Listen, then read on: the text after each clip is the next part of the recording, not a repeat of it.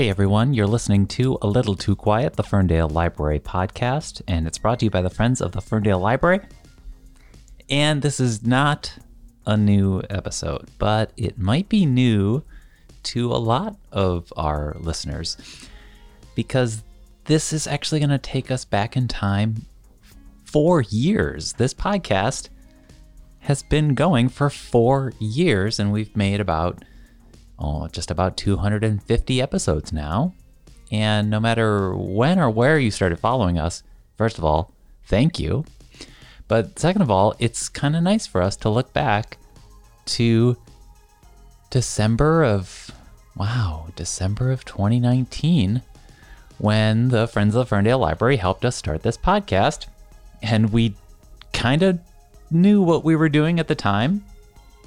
We knew we wanted to have a lot of author interviews, but I think when the show started, and in a lot of ways it is still holding to this, but when the show started, it was kind of setting out to defy misperceptions or stereotypes about libraries, you know, being quiet or being these kind of stodgy old buildings with books and finding opportunities to, I guess, evolve evolve everyone's uh, again perception of, of what a library is today and what a library can be too.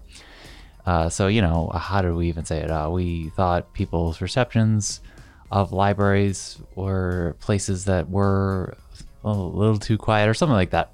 Anyway, we had like 12 ideas for names for this podcast. And we we left it up to the Friends of the Ferndale Library to decide what the name would be, and that was the one they voted for out of the out of the twelve, and they were all full of library puns. Of course, they were. Anyway, let's get to our episode. This is a look back to our literal first episode ever, and it's with author Josh Malerman, famous for writing Bird Box, which was turned into a hit Netflix show. This was four years ago. Josh has written eight or nine or 10 books since then, but this was way back when, way back when. He was, because obviously Bird Box came out in 2014, the movie came out in 2018, and then in 2019, he was releasing the sequel to Bird Box, which was called Malorie. So we talk a lot about that, but we also talk about his creative process. He's in a band here in town called The High Strung. We just talk about, well, we talk about a lot of things. Josh is always a great interview. So I'm gonna I'm gonna let it play now, and you can actually listen back to some of our original theme music, which was also composed once again by John Duffy. Here is our chat with Josh Malerman.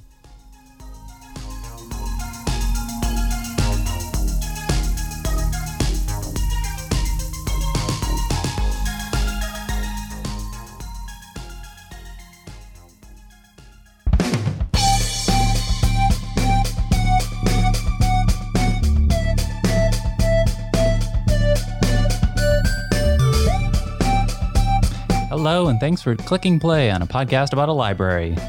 You're listening to A Little Too Quiet, the Ferndale Library podcast, brought to you by the Friends of the Ferndale Library.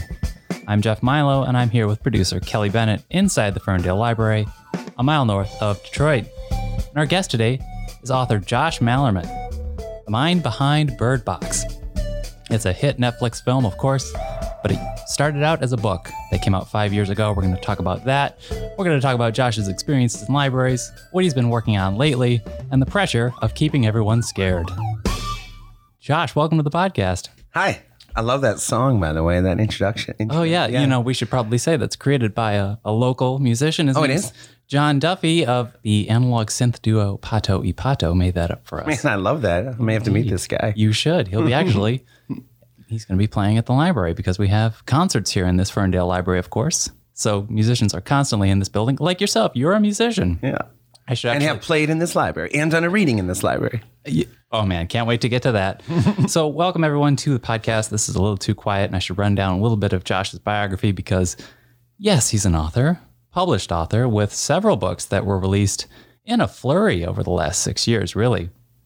Starting with Bird Box, Your Baby, and followed up by lots of others like Black Mad Wheel and Unbury Carol and oh, uh, A House at the Bottom of a Lake. And very recently, Inspection. God, it's weird that that's recent. That feels so long ago now. And when you're on when you're on like the path of releasing like two books a year, Mm-hmm. um, you know, so typically in for the last few years, in October would be the second book each year that I've released. But this year we're not because of Malorie, which is coming out next year, next summer. And it inspection feels like ages ago. Right. It's like it's like six months ago or something. Right. And for fans of the film Bird Box who probably went back and discovered the book Bird Box, Josh buried the lead right there and mentioned a book called Malorie. What's Malorie? Malorie is the is a follow up to Bird Box. Um, Sequel. it's- yeah, it's a sequel. It, it's a more or less a day in the life many years later. Um, but the same, obviously Malorie um, and Tom and Olympia, who, if you remember from both the book and the movie, are boy and girl finally named Tom and Olympia. So they are now 16 year olds, and Malorie. Um, it's a day in the life with the three of them, essentially. Uh, a very scary day in the life, 16 or 12 years, I guess, after the first book ends. If you've not read Josh's books, you should know uh, he's been nominated for several awards. He's usually categorized in the genre of horror or thriller or suspense. Haven't won any of those awards. Just wanted to note that. No, For- but- but oh, still. oh for five. I'm in third place for the most uh, nominations ever without winning in Stoker. It's an honor just being nominated. Well, that, that's you know, I have a card. So the guy that's in first place, this guy Scott Edelman, this really funny guy, he has like a punch card because he was nominated, I think, ten times and he's never won. Wow. So he now goes to well, he, he goes to Stoker cons, but he'll hand us, me, people who are in the running, these punch cards that are like you know, so you have five nominations and you haven't won, and on the card it says it's an honor to be nominated. But it kind of is, though, right? Well, yeah, sure it is, but you know, I still, you know, I still, God, I wish, I wish Bird Box would have won that one. It's funny, it's like, without, despite all this amazing stuff going on, and that's not saying Bird Box is any better than um, Maria Alexander is her name, and that's not saying it's any better than her book, but, but you know, God, that one felt like a special moment, and I, I was so prepared, Jeff. I was so overly prepared. It was like the tortoise and the hare. Right. Me at that, Right. me at the awards ceremony. Right. I was like counting down the categories until I had to give a speech. Mm. I was. I was like, okay, Allison, it looks like we got like three more categories, and then I got to get up. And how, how's my collar look? Do I look good? I mean, it was like I was like the the, the hair. Yeah. Folded paper in the in the suit pocket. You had a Yes. Okay. Like I'm like, you know, drinking water to clear my throat. You know, when they when they when they said here here's the announcement for best novel, I was like, I mean, a hand on the arm of the chair to stand up, you know, all prepared, smile on my face. it didn't win. So yeah. I just think about how much brilliant work actor Al Pacino put in and wound up winning an Oscar for Scent of a Woman. And I, you know, I hope that your book version of a Scent of a Woman performance isn't what actually gets it. I want your your your peak Malerman Yeah, me too. energy, not your too. your Well- later career hoo ha stuff. Not to um Not that you, not well, that you we'll, get we'll there. see where that goes. Yeah, but not to uh, whatever. But I do feel like something big coming lately. I was just talking to Allison about this recently. I don't know how to explain it. I don't, as an artist or something, you can start to gauge like how, because when you've made enough songs or books, you can start to gauge um, sort of a trajectory. You know, and and you realize like you've had you haven't peaked out. It's not an it's not like a single straight line or something, right? But you can see the peaks and valleys. And it, that doesn't mean the peaks are so high or that the valleys are so low, and someone else may disagree with you. Right. But I have a sense that something something big is coming up next. that gives me suspense right now. I don't. I don't want to ask further because I don't want to ruin it. But uh, just in case no one knows who Josh Malerman is, we should go back to reference how uh, nervous he was getting before his speech, and then segue into how he's a musician in a band called the High Strung. And if you don't know the High Strung, but perhaps you're a Showtime viewer, then you've probably heard their song, providing the theme song for this the show Shameless. So for ten years now, nine years now, That's crazy. nine consecutive seasons Yeah. they've been using the high strung Yeah. Detroit's own high strung song. Yeah, it's really that is bananas for us, man. I remember uh, we had just practiced, and I think I was still hanging out with Steven. and then You're, you're a guitarist. Yeah, the guitarist of the high strung Stephen Palmer. And then Derek Burke, the drummer, called me. He had just left practice and he's like, This is crazy. Uh, this woman that shops our songs to film and TV called him and said that she got us a theme song on Showtime starring William H. Macy. And we were like, What? What? What are you talking about? And this is before the book stuff, too. Right. So, I mean, it was, it would be exceptional either way, but I mean, it was really something out of nowhere for us at that time. Yeah, wild, wild. Let's get back to the book stuff Sure. because I want to ask specifically as uh, a horror writer, and uh, you've been writing all your life. You were what, a little teenager, right? Mm-hmm. Maybe you weren't little. Maybe No, I was. okay, all right. Uh, but I want to I want to ask uh, first of all, do you feel like I wonder if this is common in the experience of a horror writer that you that you have to up the ante, that you have to get scarier, that you have to try something even further.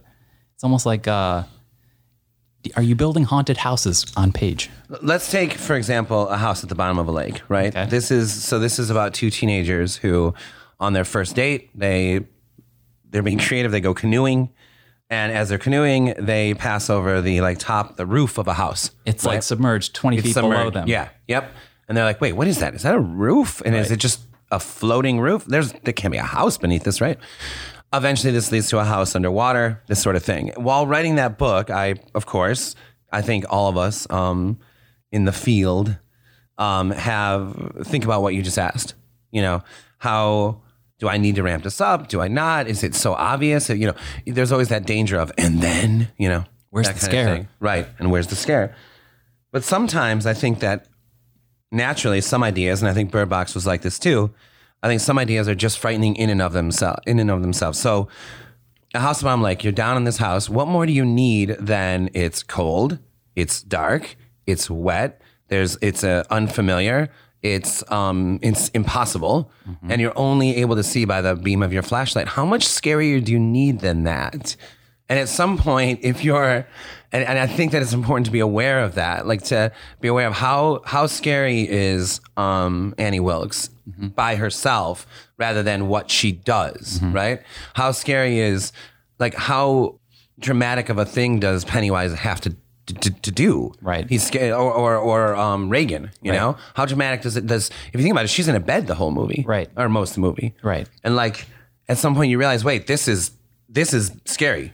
Where sh- where Regan is is scary. We don't need her. We don't then then need the mom goes to brush her teeth, closes the bathroom mirror, and Regan's standing in the shower. Rawr! Right. right. We- we- It's scary enough. We got her. Like we've reached scare. Uh, um, we've reached it. We got her in the bed, looking the way she is, saying the things she's saying. Also, and we don't necessarily have to ramp that up. And she's for me scarier not when she's speaking in a Satan voice, Oh, but when sure. she's speaking in the mother voice of Oh. the priest. That's the scariest. That's part the scariest for me. and that's too. not the scary Satan Why do you do voice. this to me, Dimmy? All that stuff. Yeah, that's the scariest stuff to me. That's the That that stuff haunted me as the first time I saw it. That's that stuff stuck with me a long time. Um, yeah. let's let's go back to when you were younger and watching scary movies and having your mind warped, uh, if that happened.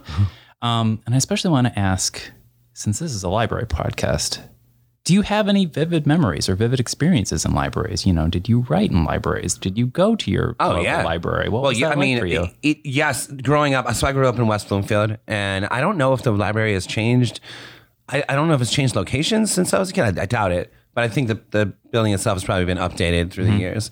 But um, I definitely remember going there often with mom, etc. Um, and then in college, I was in the library nonstop. Like we think about, we didn't have Google. Um, I don't know. So there was so the library was a gathering no, place. yes, in a big way. Um, in terms of, but more, you know, more than just even reading. I mean, research, actual learning. If I wanted to find out about something, but my real experience, and you know this, my real experience with the library started with um the band when a librarian named Bill Harmer, who now is in Connecticut, by the way, when he approached us about playing, doing a tour of of public libraries. Um, his original vision was that it was going to be in Michigan. And at first, when he proposed this to me, I was I was a little nervous because he had just seen us play at a bar in Hamtramck, Smalls. Hey, I've got this idea. You guys do exactly what you just did in a library. And I'm like, what? You know, I'm picturing I'm picturing him, or I'm picturing us um, singing like jing jing a read, jing jing a read, read, read. You know, he's like, no, no, no, no, no, exactly what you just did. Stand on your amp. Your bass player's crazy. You know, he didn't even we didn't even know him at that point. You know, Right. And I was like, oh, that sounds pretty cool. He's like, I want, I would like to try the library as an all ages venue. Okay. So that led to, we said yes to that. And that led to some, I don't remember how many libraries in Michigan, let's say two dozen, At least. something like that, Remember, right? yeah. This is 2004. I know. It's crazy to think of this that, is man. this is like we uh, Kelly's right here, the producer. She started a music series here, live music, in 2010, 2009. You know, Bill getting loud I in the library. Bill worked at a radio station or a record Okay. store. And then, but he was also, and he is also real serious and committed to like libraries. And so I think that he was looking for a way of combining his two worlds. Mm-hmm. I really do. And then we, for some reason, that night at the bar, we struck, we seemed to open that door for him. So Uh-huh. we did the 40 whatever it was. Now the number's 40. Public libraries in Michigan. I think it was 41, I think it was 40. So yeah, okay. We did the so we did the 50 libraries in Michigan. Yeah. And then and then uh Bill was like, You want to try this nationwide? Mm-hmm. And so all of a sudden, for a few years, we played something like 60 libraries a year in the summer months, usually. NPR covered you. You were Yep. you were the library band. Yep, and it was us in a Harry Potter theme band. So, but it was like it was a weird thing because it's like you had to sort of explain Bill's philosophy every time it came up, which was this is an all ages venue. We're not we're not here, you know, we're not a vanilla, you know, like harmless band. In a, I mean, in a way we are. In a way, I guess every band is in a way, but but it's like but. th- We're not just here to like you know for little kids to like read. It's not not reading quiet hour. folk right? music. This is like let's let's turn this into an all ages venue. And so mm-hmm. I, I thought it was an absolutely genius idea. I know it was. And then I don't even remember exactly why that wound down. I think just after three or four years of it, it was like, all right, we did that. But that was a, an extreme uh, experience with libraries. I mean, because every every night we were meeting somebody who you know it was their job to you know, pro, like set up these events, Right. That sort of thing. Usually, it was the head librarian in like a tiny town. Oh, it's another thing is that because these weren't traditional venues, we found ourselves in cities that bands would normally never go to, and surrounding other like major cities, that kind of thing.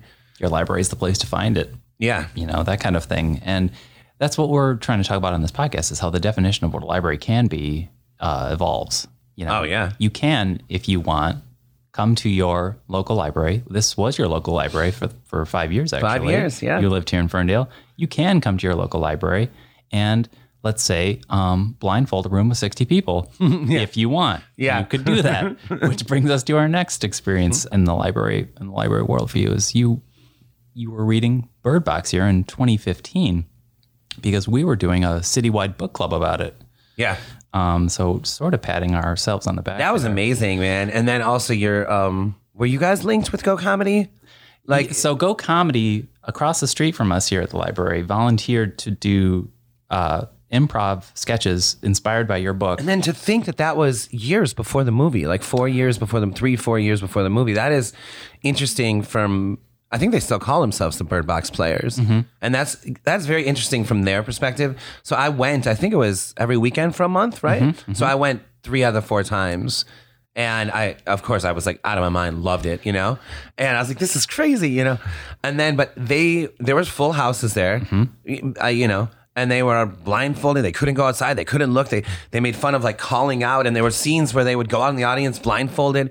This is like three or four years before Sandra Bullock plays Malorie, right. And that's like an interesting, Before the Twitter challenges. yeah. Mm-hmm. It's not like they were like capitalizing on something. Right. It was like you guys had like a book of the month, you know, yeah, that's the, right. the read of the It month, was, it was a read of the month. and they were like linked to that, and they mm-hmm. did something that in hindsight, you know, seems like very, you know, which prescient. might answer my next question of what your favorite thing about living in Ferndale was. That kind of is it, right? That this is the place where that can happen. Oh, you memories. mean the, the, the town? Yeah. Yeah, you were here from uh, 2013ish to 2018ish. Yeah, and between you and Denny, you know Denny at the library bookstore. The- Down down the street from us, yeah. downtown You know him? Yeah. Yeah. Oh yeah, yeah, yeah. Because he comes in here a lot, right? I call him Dennis. Yeah. You can call him Denny. Oh, you call him Dennis. Yeah. I know. I see Denny like, or I used to see him like every single day. Yeah, to have you and him is sort of uh, in the same town is like uh, Denny's um, probably the most knowledgeable horror sci-fi person I've ever even met, and that includes you know all these authors and conventions I've been to. That dude is an encyclopedia, man. Oh, for sure. Um, let's get back to Bird Box becoming a movie and what that was like for you. I'm sure you've gotten a million interviews about that, but Mm-hmm. now that you're two years beyond the experience, a year and a half beyond that experience, you know, can you still talk about how you had to process that?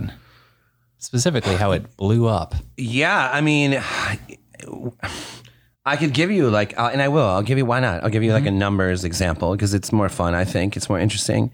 So when Bird Box came out, it sold I don't know like hundred copies its first week, something like that, and then another hundred its second week, something like that, and and it did that same steady number for about four years, which is somewhat astonishing. Mm-hmm. You you have the initial run and it's either huge or small and maybe there's a peak or this or that along the way.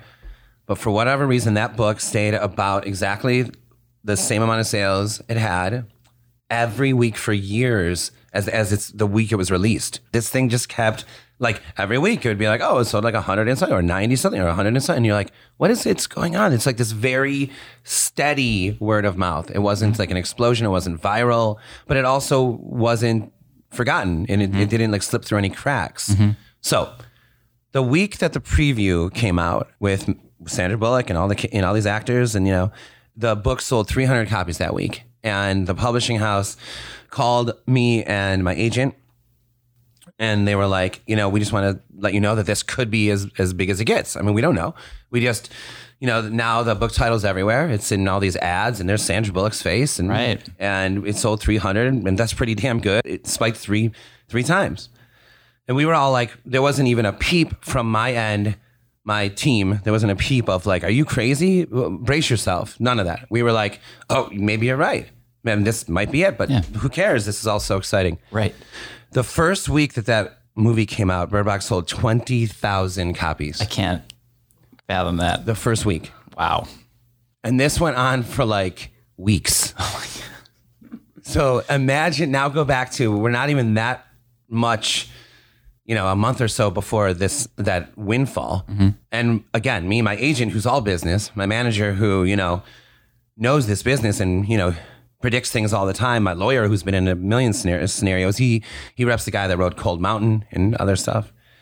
So, I mean, you no none of us are like, oh, it's going to be more than 300 guys. Sure. You know, we're all like, yeah, oh, okay, yeah, maybe this is it. Well, Sure. that's pretty damn good. Sure. So you that should underscore how unfathomably shocked we all were by what happened with this. My favorite Bird Box joke is who could have seen this coming? and if you haven't read it or seen the film, we're, we're kind of spoiling that the characters cannot, for risk of their own life, look out of their own window. Something has befallen Yeah. the earth, the earth really, and there's something going on out there that we just can't look at. Otherwise, it'll drive us mad. So we have to wear blindfolds. Well, let's talk about a little bit about your other books and maybe talk about something whether or not you do this consciously or not. Bird Box isn't a dystopia book, even if people think it might be. I agree. Uh, Black Mad Wheel isn't a war novel, even though it involves army soldiers, and people might think it might be. Unbury Carol isn't a Western, even though people might perceive it to be. Do you consciously try to stay in that gray area where you're not really able to be pinned down? Well, I gotta be honest. This is something that's like worried me through the years. The high strung, I used to worry. I always worried, like, are we? We're too rock for the hippies, and we're too we're too quirky for the punks. You Right. know, we're too. And so I was worried about us falling into that same gray area. And I find myself now with novels, and I don't know if it has to do with the year 2000, you know, 14 to 19, like the era we're in, that um, audiences like want something that's like blurs those lines because it seems like I see a lot of articles online. Um, you know what what is horror now? Like you know, and how elastic the genre is with what Jordan Peele has done, and with Ari Aster, and and even The Witch, which is clearly a horror story, but is so slow and moody, and and so I find myself like almost accidentally, or what's the right word? Um, like finally that that gray area that I feel like I've always always been in my life. Like in high school, I wasn't, you know, a popular kid, but I wasn't a nerd either. You know, I mean, I was like, you know, that I've always been this sort of in between Right. space. Like I'm like a tweener in all ways. Right. And so then somehow the books are, are like there's like a space for that for me or something. Mm-hmm. And it's the first time that I've like yeah, I'm like, oh shoot, something I'm doing like actually belongs. And without it's not like I ramped up the violence. Right. I'm like a hardcore badass now or Right, something. right. No, no, no. It's still, as you say, um, and I'm proud of that, that it is in this gray area. Right. But that's accepted right now. And Right. that's like, that's uh, even sought out right now Right. in music too. But at the same time, you also have to be careful. You don't want to ever allow yourself to be hemmed in by definition. Right. Because if you were like the horror master, then you'd have to like start going around wearing a cape with a snidely mustache Well, and probably talking Both to, sound amazing. and maybe carrying skulls in your knapsack or whatever. or maybe you appeared. We should we should let people know that Josh refused to show up at the library unless he could have a smoke bomb and he would just appear out of the ether. That was how he had to do it. We That'd be amazing if I was just back here Like you guys were walking by, and I'm just sitting here, like, hi, Right, and you appeared. just waiting, and it's like foggy in here. you thought I was joking earlier when I told you we were going to pour pig's blood on you at the end of this. So no, I'm ready. I'm You're ready. But you know what I mean. There, there are those tropes, right? Yeah. We're just joking on horror tropes. You don't want to be No, I guess defining yourself. I guess not. You know, I, I think that um, David Robert Mitchell and Ari Aster and all these guys would probably say this. Jordan Peele would probably say the same thing that they don't want that either. But at the same time, oh my god, I'm like f- I have fully embraced the genre for sure. Sure. you know, um, mostly it's I've been on a strict horror diet for you know 20 years. It's right. terrible for my skin. but I, I, you know, there's a million aspects that like I'm, I'm in, I'm into the genre, but Right. I'm very careful that you know when I read, um, because there's a lot of stuff out there that is like really like violent and and and uh, not supernatural violence, even like where you're just like, why am I even reading this? you Yeah. know? And then I'm very careful not to be like, okay, well, this sells, Right. you know, and like, no, no, no, no, no. Let's just keep keep leaning or being excited, thrilled by these, as you say, gray area ideas. Right, right. And let's just let's just roll with that. I think Rod. I think the finest example of was it. What genre was it? Is the Twilight Zone? Mm-hmm. It, it, it so much can go back to that. The stable of writers: Bradbury, Beaumont, Matheson, uh, William Nolan. I mean, it's crazy that the stable that was writing for that show that crew and that guy like like there's a lot of people who relate to like guys my age who relate to the beats or relate to you know um like the clash like the punks that kind of thing but those dudes the twilight zone writers is the is the crew that i relate to Yeah. and, and they were writing in that gray area for sure And since we're in a library and talking about books, if you've never watched The Twilight Zone, maybe start with Time Enough at Last, Yeah. starring Burgess Meredith, yeah where he wants to nothing to do but to read books. You know, it's also interesting about that is, yeah, you don't want to get preoccupied with the thrill or preoccupied with the violence or whatever. You, and if you're preoccupied with anything, it seems like it's the search. A lot of your characters and a lot of your books are uh, on a progression or going somewhere or looking for something. They're looking for a house in the water. Yeah. They're looking for safety in Bird Box. Uh, you have this interesting two characters are on almost a chase throughout. My favorite of yours, Unbury Carol. And there's a search for the truth in inspection. There's a lot of searching going on in your books. No, that's that's interesting. I I think you're the only person that's ever pointed that out to me. And the river is the trail, Right. Is uh, the desert is You're I mean for, looking for, for of something. these books. Josh is looking for something. I don't know what I'm looking for, but I know I want it to be big, and and I just want it to be so scary. I have a I have a whole list of ideas. Um, I text myself every single idea because, you know, like Mitch Hedberg has this joke that he's in bed, and if he comes up with a joke, he either has to write it down or he has to convince himself that it's not that funny.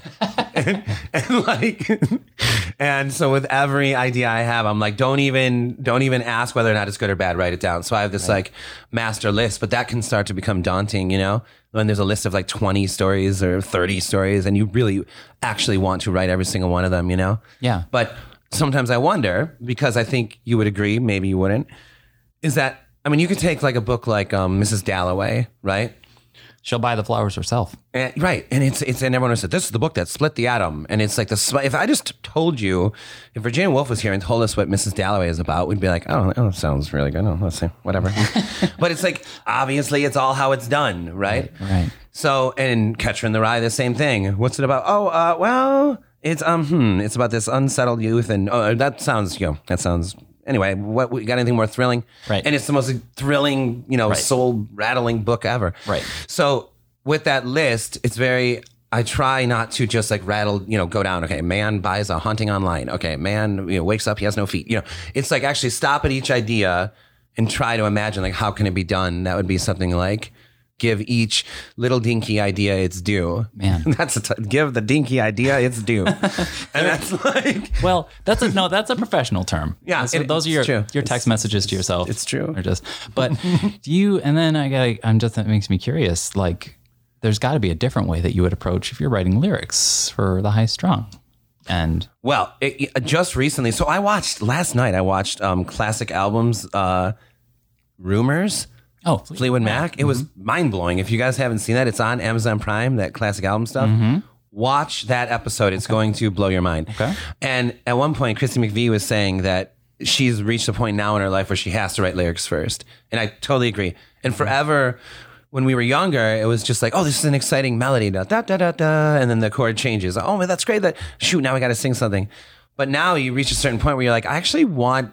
I don't want to just sing something. I want these to be great, even if it's just "I love you the best," better than all the rest. Like, I just want to make sure that that's straight first before we sing it. Just nothing, you know? That's interesting. Yeah. So. So that also happened over the last six years.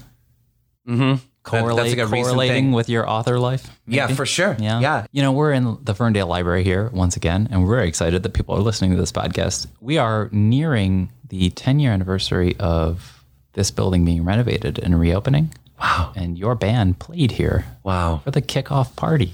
Wow. 09? Or no, it was 2010. Yeah, it would have been Yeah, yeah, yeah. May of 2010. Yeah. Wow. August of 2010. That's why we had the producer here, Kelly, Thank in the studio with us. I planned that event. That was Kelly's event, but you were here. But that's unbelievable. Oh, Holy yeah. cow. It still it still feels all of a piece to me. I don't know how to explain that. Like You've mentioned that with the band. It's like a it's, Yeah. It's not. it- I, I don't know what it is. I feel that way with age. I feel that way with with relationships. Um, even though when I met Allison seven years ago, somehow it still feels like. And then everything obviously changed dramatically when you fall in love, right? Right. But even even with that, and even with the books, and um, even with the movie Bird Box, and even with all this stuff, and all these gargantuan changes, it still all feels like of a piece to me. that's good. Yeah. That's good. That means you can manage it Yeah. psychologically. Well, I think the reason why is I think that my personal reality is tethered to writing. Mm-hmm. So if you're always writing, and, and that's sort of your anchor, right? Mm-hmm. Then anything that happens to you or for you, or anything that you do or decisions you make, are all uh, still tethered to that idea. I'm writing novels. That thrill, whatever, hasn't changed an iota. It also grounds you. That's what I mean. I think that it kind of grounds you. And I also think that this bird box stuff happening, which I'm insanely grateful and happy for, Sure. um, it happening when I'm in my 30s and 40s, because I, I got a book deal when I was 37. Right. I think that that also goes a long way in in it not rattling the foundation. If this had gone on when I was like 23 or something, Yeah. dude, Yeah. I can't say in a family friendly, you know, Well, sure. Sure. that's what I would be doing with, with all my money. No, I'm just kidding. Imagine- but it's just it's just like I don't I don't even know where I would be psychologically at 23 Yeah. if this was going on then, dude. it's probably good to remind yourself, uh, even though, even if there's like a hot air balloon with your face on it and fireworks and Right. who knows what, and uh, Like okay, let's say that was happening. I would at this when I was 23, I'd be Yeah. like, woohoo, woohoo, and you know, But spend now, your money. Now it's like I would be like, oh, that dude writes every day. Right.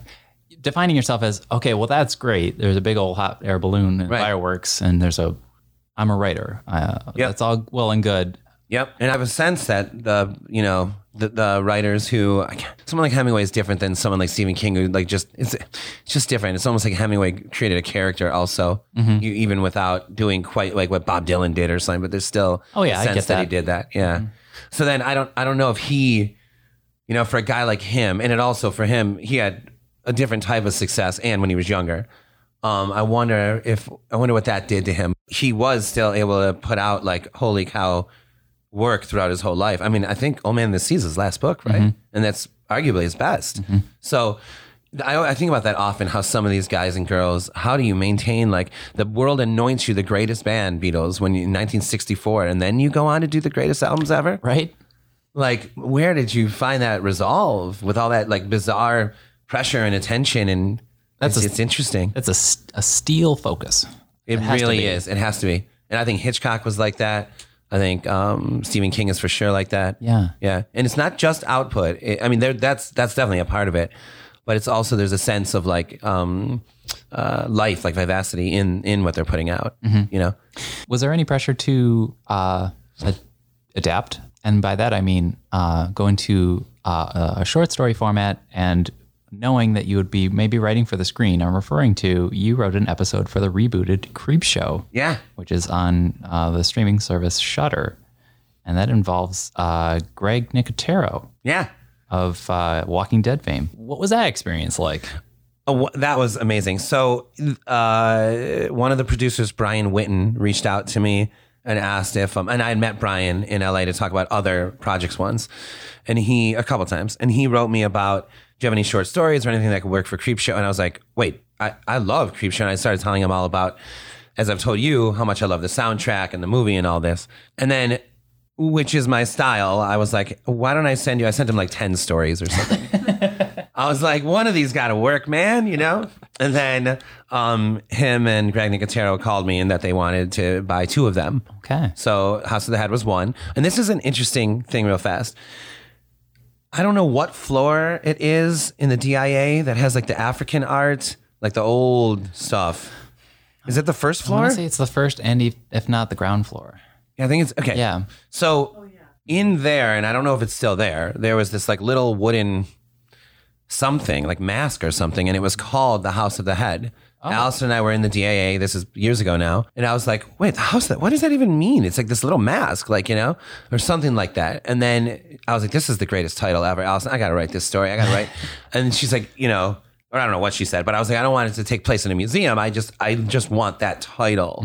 I went home and wrote the story, and it has nothing to do with the DIA. Blah blah blah. So anyway, they say that they wanted to um, make that one, and then my manager Ryan asked them, you know, if I could write the script, and they said yeah, and I was a little nervous because Interior, day, bedroom. it's like, oh god, I don't know if this is like natural for me, but um, so you're all excited for the gig, right? You're like, oh my god, I'm gonna okay, I'm doing something for Creepshow. They wanted this is unbelievable, and then you're like, uh oh, this better be good.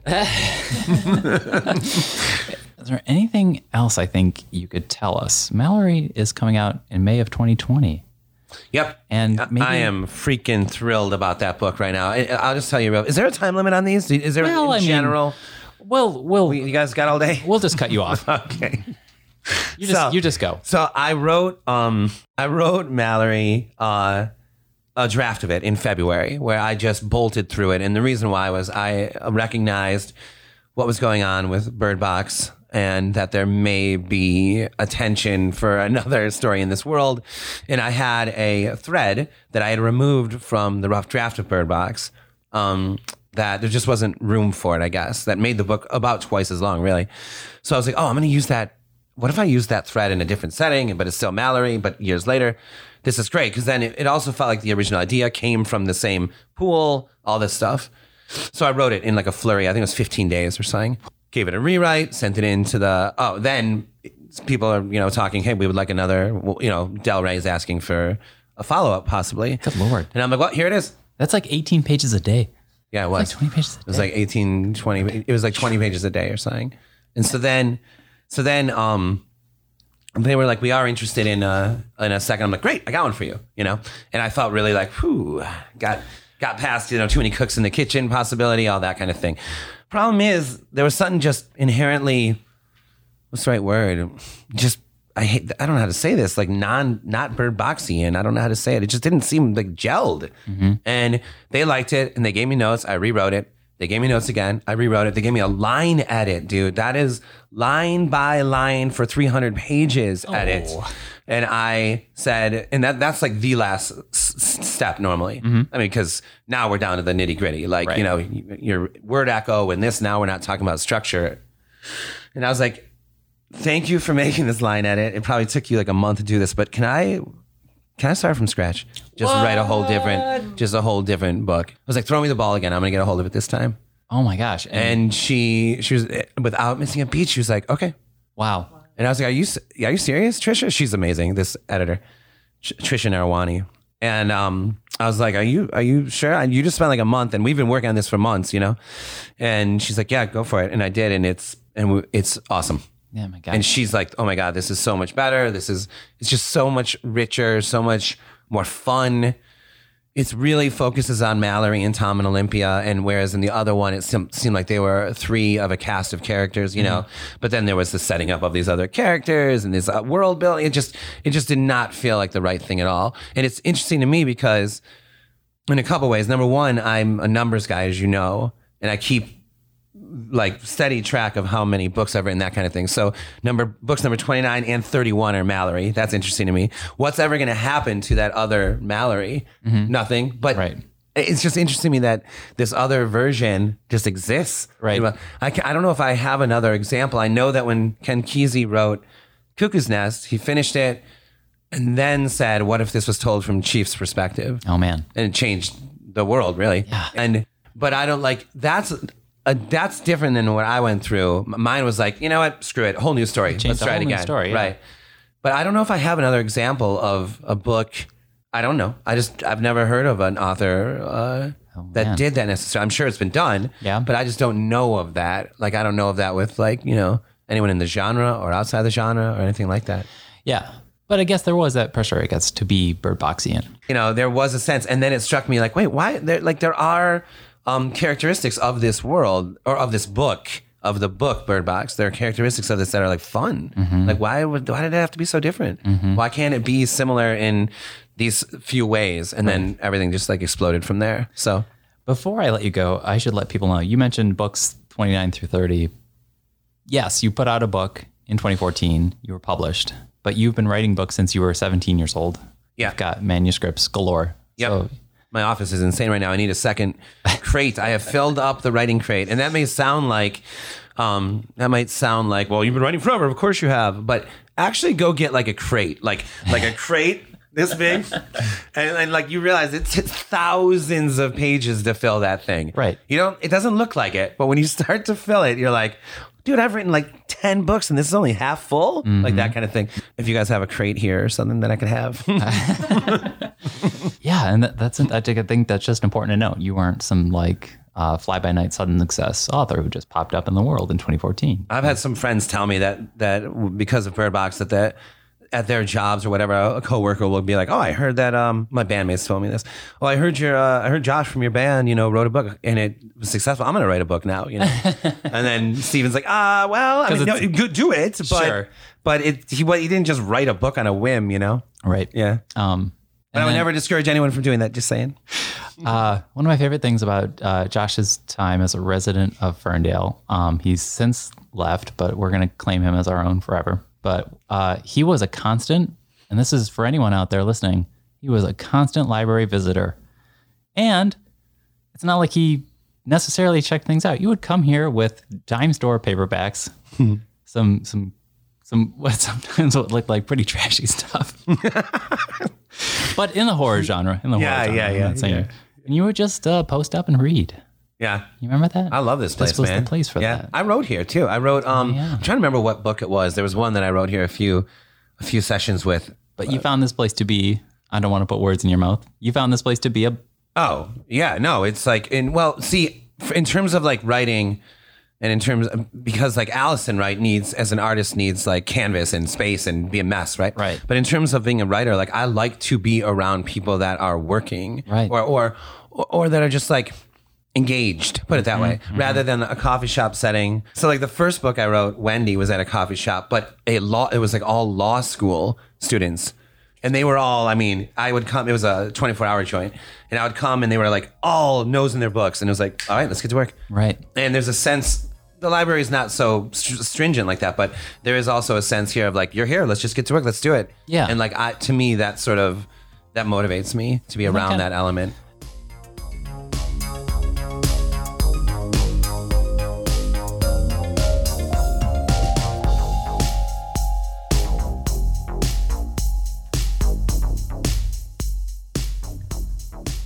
And that was our chat with author Josh Malerman. We were talking about Malorie. That was way back in 2019.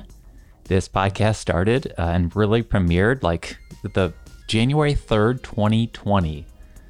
So just about four years ago, we did, just to catch you up, we did about three months of in person interviews here in our podcast studio. And then we switched to Zoom for much of quarantine. We kept the episodes going and uh, the rest is history. If you've started following us in the last year, last two years, last three years, last four years, either way, thank you so much for listening. The music is always by John Duffy, which is great. Uh, and you can also just dive even further back into our archives and hear some great interviews. We also often talk with lots of amazing uh, best-selling authors like Lauren Groff or Steven Rowley or Lucy Clark or Grady Hendrix and on and on. And uh, aside from that, we just wish you a happy new year. Please remember to rate, review, subscribe, and visit ferndalefriends.org if you want to find more information about the Friends of the Ferndale Library. We'll be back again soon. Take care.